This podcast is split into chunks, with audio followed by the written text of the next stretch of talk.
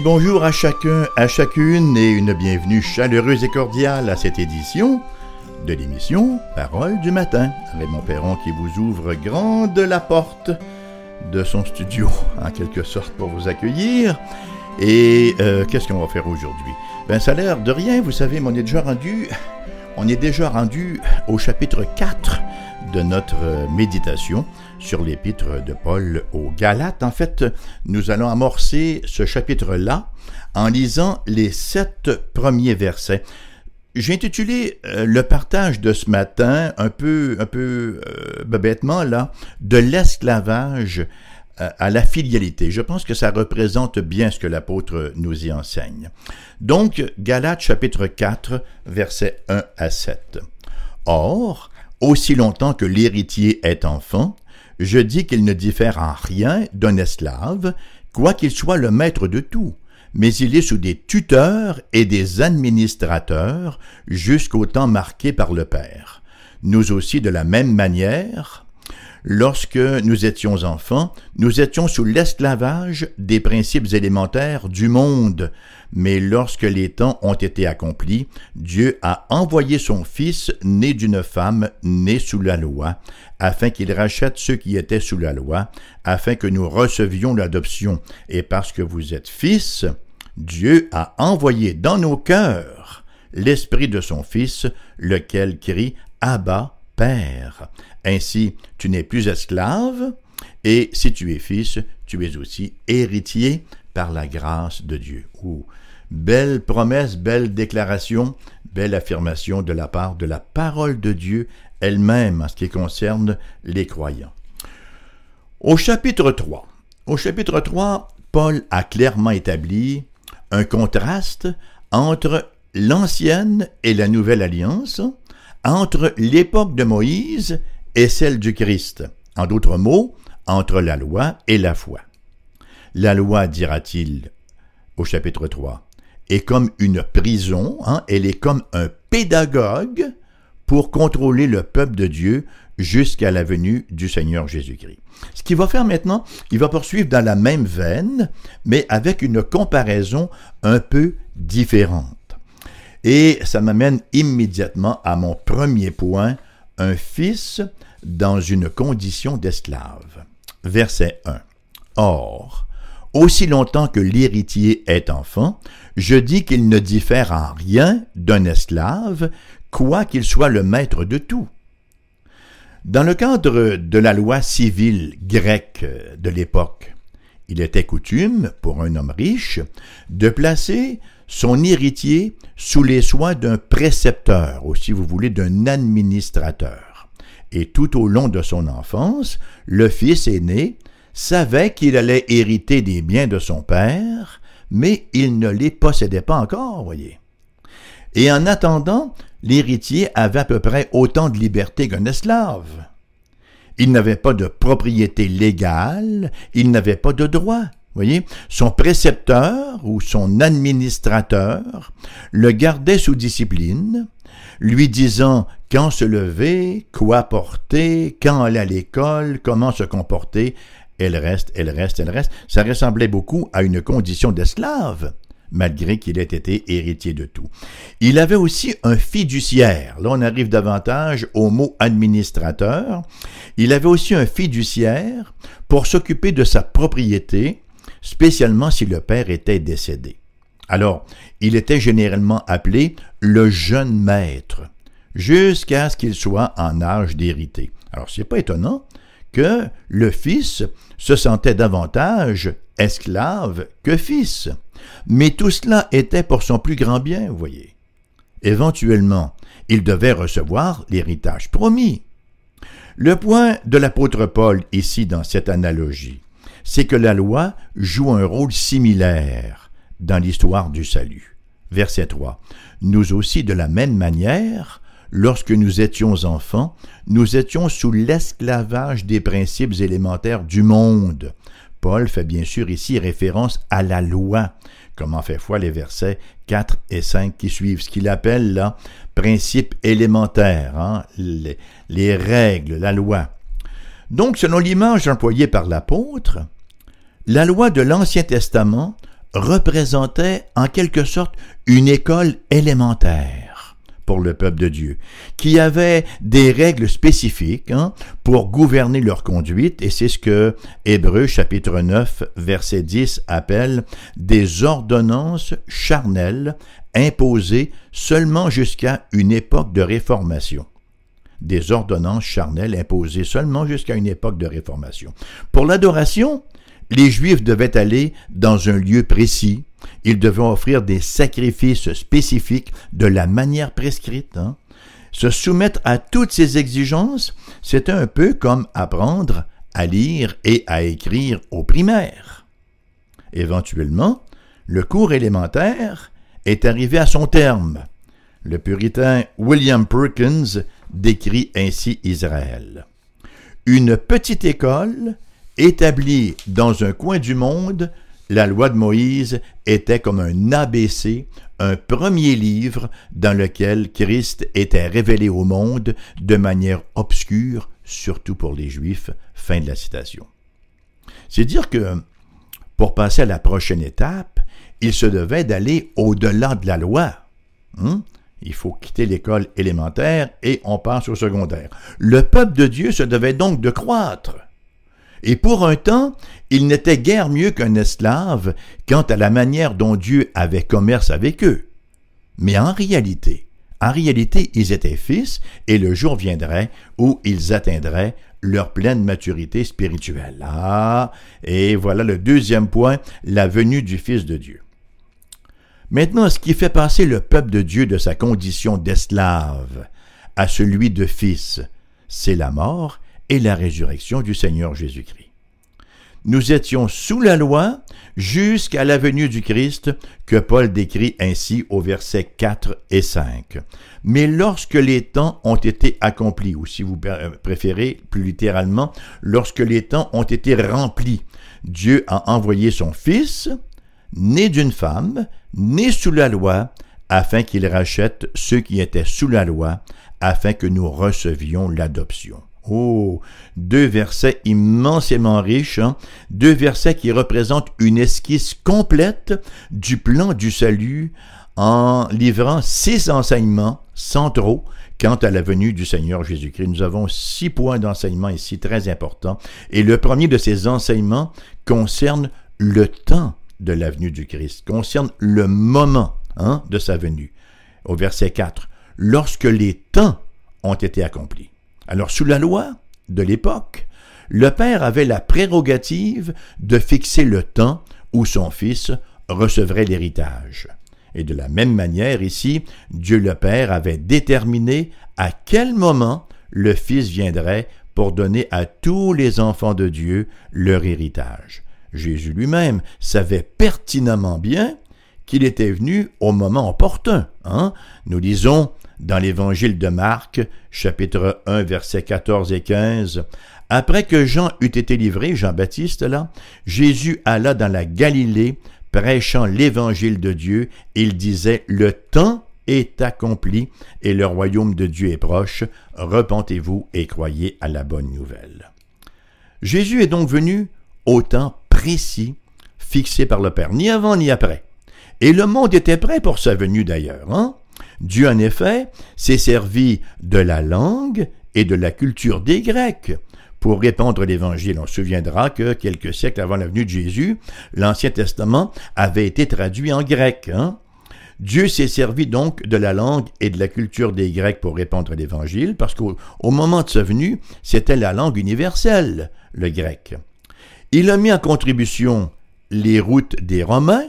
Les routes des Romains étaient extraordinaires, un très très bon système routier, et c'était très utile pour l'expansion de l'Évangile.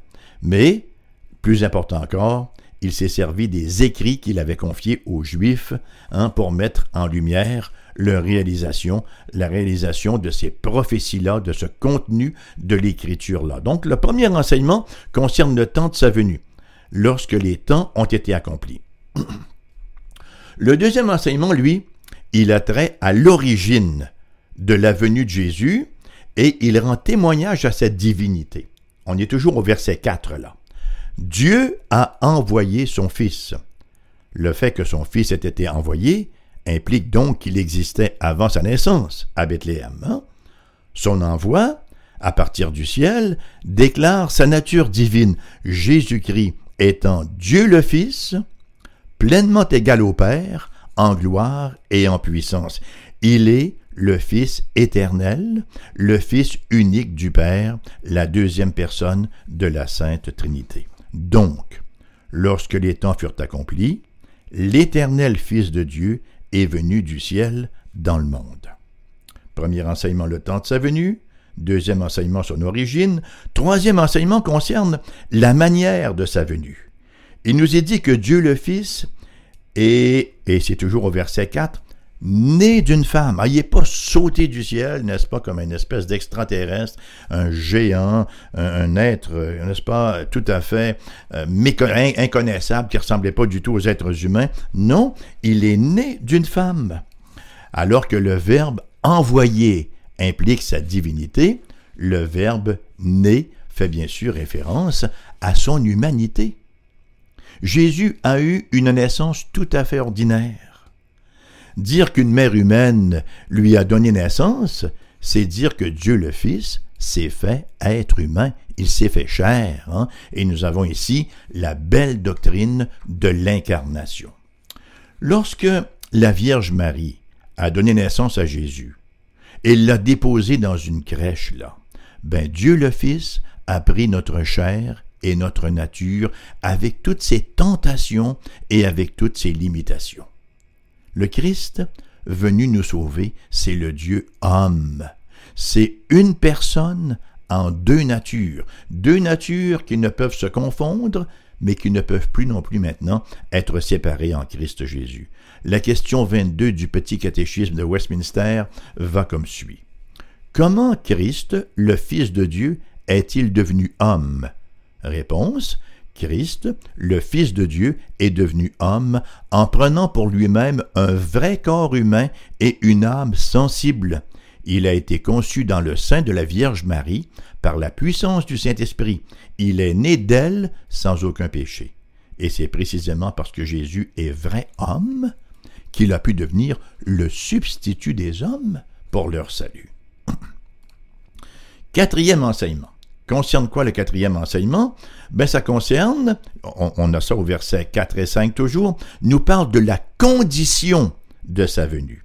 Et là, on est à la fête du verset 4 principalement. Alors, il nous est dit qu'il est né d'une femme et né sous la loi.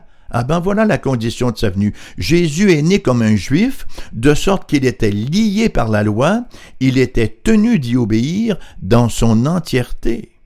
De par sa naissance, il était lié par la Torah, et il en a pleinement satisfait toutes les exigences. Jamais, jamais au grand jamais, Jésus n'a transgressé le moindre commandement alors qu'il s'est soumis à la loi pour son peuple.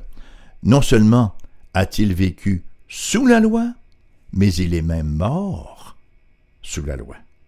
L'avenue du Fils de Dieu sous la loi incluait d'ailleurs l'acceptation de la peine de mort méritée par son peuple pour leur transgression. Chapitre 3, verset 13. Christ nous a rachetés de la malédiction de la loi, étant devenu malédiction pour nous. Attention petit mot pour, hein, c'est un mot très important, c'est le mot huper en grec qui veut dire littéralement à la place de, comme substitut. Il est devenu malédiction à notre place. Il est mort sur la croix, huper, à notre place, pour nous. Maintenant, la raison de sa venue, et c'est le cinquième enseignement des versets 5 et 6. La raison de sa venue. En fait, il s'agit de la double raison de sa venue. La première, première partie du verset 5, afin qu'il rachète ceux qui étaient sous la loi. Paul ici fait référence à l'expiation de nos péchés par le Christ à la croix. La mort du Christ, c'est une rédemption. Le mot rédemption veut dire un rachat. Dans le monde ancien, la rédemption, ou le rachat, décrivait généralement la libération d'un esclave en échange d'un paiement. On rachetait l'esclave, on l'achetait, et on le rendait libre ce faisant. Dans la mesure où quelqu'un voulait et pouvait payer le prix, la liberté d'un esclave pouvait être achetée. Et c'est exactement ce que le Christ a fait pour son peuple. Comme le dit le verset 3, nous étions sous l'esclavage des principes élémentaires du monde. Jésus donc a payé le prix pour notre liberté lorsqu'il est mort sur la croix. Il a complètement acquitté la facture. Solde zéro, voyez-vous. Lorsque Dieu a envoyé son Fils, il l'a envoyé mourir pour notre rachat. Donc, le Christ nous a rachetés de la malédiction de la loi. Voilà pourquoi il était nécessaire pour lui de naître sous la loi. La divinité du Christ, son humanité et son impeccabilité, le fait qu'il était sans péché, faisaient de lui le seul possédant les qualifications pour être notre Rédempteur. Vous savez, s'il n'avait pas été un homme, il n'aurait pas pu racheter des hommes. S'il n'avait pas été sans péché, il n'aurait pas pu racheter des impies. Il serait mort pour ses propres péchés. Il n'aurait pas pu mourir pour les péchés des autres. Hein? Et s'il n'avait pas été Dieu le Fils, il n'aurait pu racheter des hommes pour Dieu ou faire d'eux des enfants de Dieu. Voyez, Jésus-Christ, c'est l'homme Dieu, le Dieu homme, le lieu de rencontre, le lieu de réconciliation entre l'homme et Dieu. Le sixième enseignement maintenant qui concerne la deuxième raison de sa venue, on retrouve cet enseignement-là dans la deuxième partie du verset 5, afin que nous recevions l'adoption. La venue du Christ, en plus du but d'expiation, avait aussi un but d'adoption.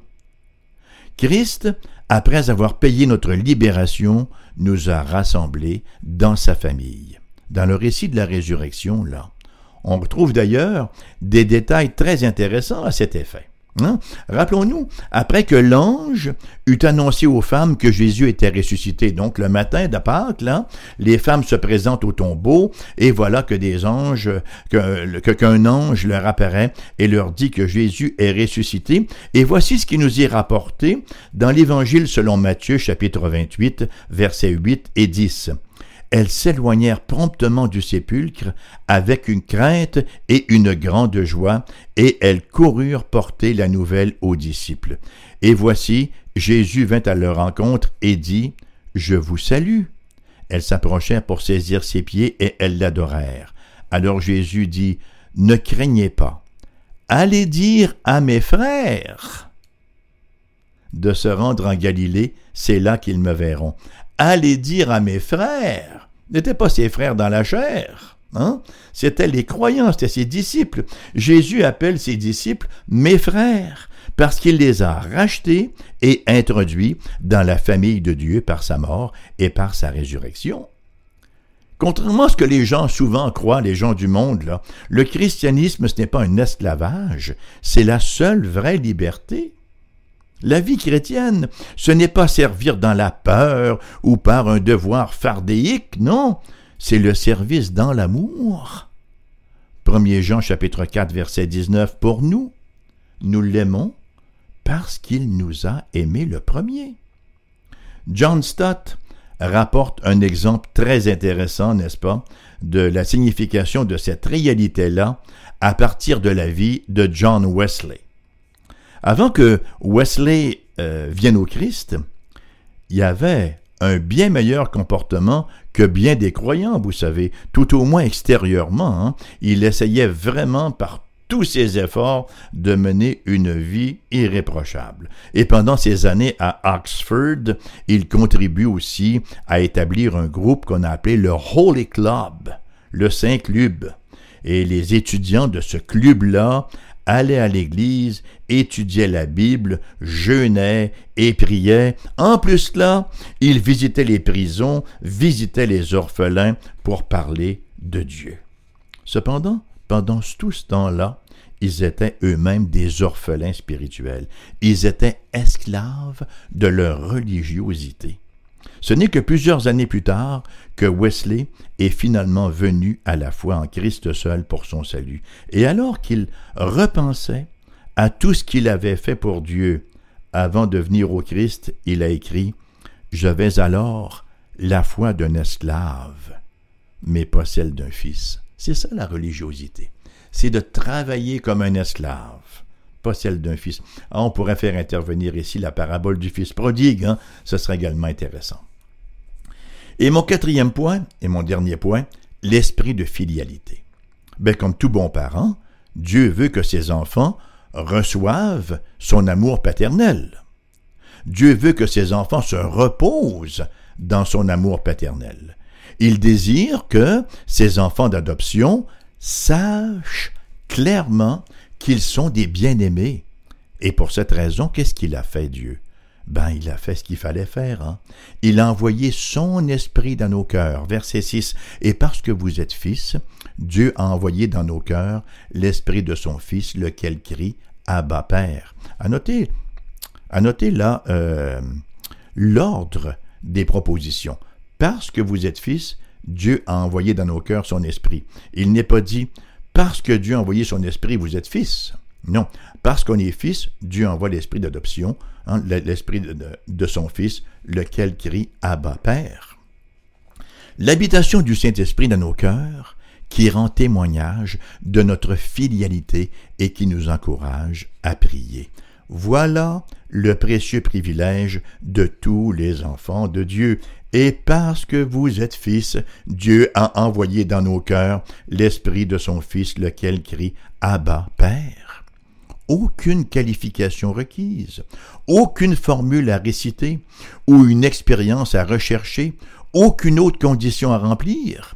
Dieu, en Christ, a fait de nous les croyants ses enfants, et parce que nous sommes ses enfants, il a envoyé dans nos cœurs son esprit. Et la manière dont il nous assure de notre filialité, ce n'est pas un don spectaculaire ou un signe particulier, mais uniquement par le témoignage intérieur tranquille de son esprit alors que nous prions. Et Paul va maintenant conclure cette étape de son argument de la manière suivante au verset 7. Ainsi, tu n'es plus esclave, mais fils. Et si tu es fils, tu es aussi héritier par la grâce de Dieu. Et faut-il le rappeler, ce changement de statut, d'esclave à fils, hein, de l'esclavage à la filialité, Hein, euh, est opéré par Dieu. Ce que nous sommes comme chrétiens, comme fils et héritiers de Dieu, ne vient pas de nos mérites, non plus que de nos propres efforts, mais de Dieu par le biais de l'initiative de sa grâce. Dieu qui a d'abord envoyé son Fils pour nous et ensuite envoyé son Esprit vivre en nous. Voyez-vous, à la lumière de la parole de Dieu, là, la religion vient de prendre le bord, permettez-moi l'expression, la religion vient de prendre le bord pour céder le pas à une relation personnelle avec Dieu.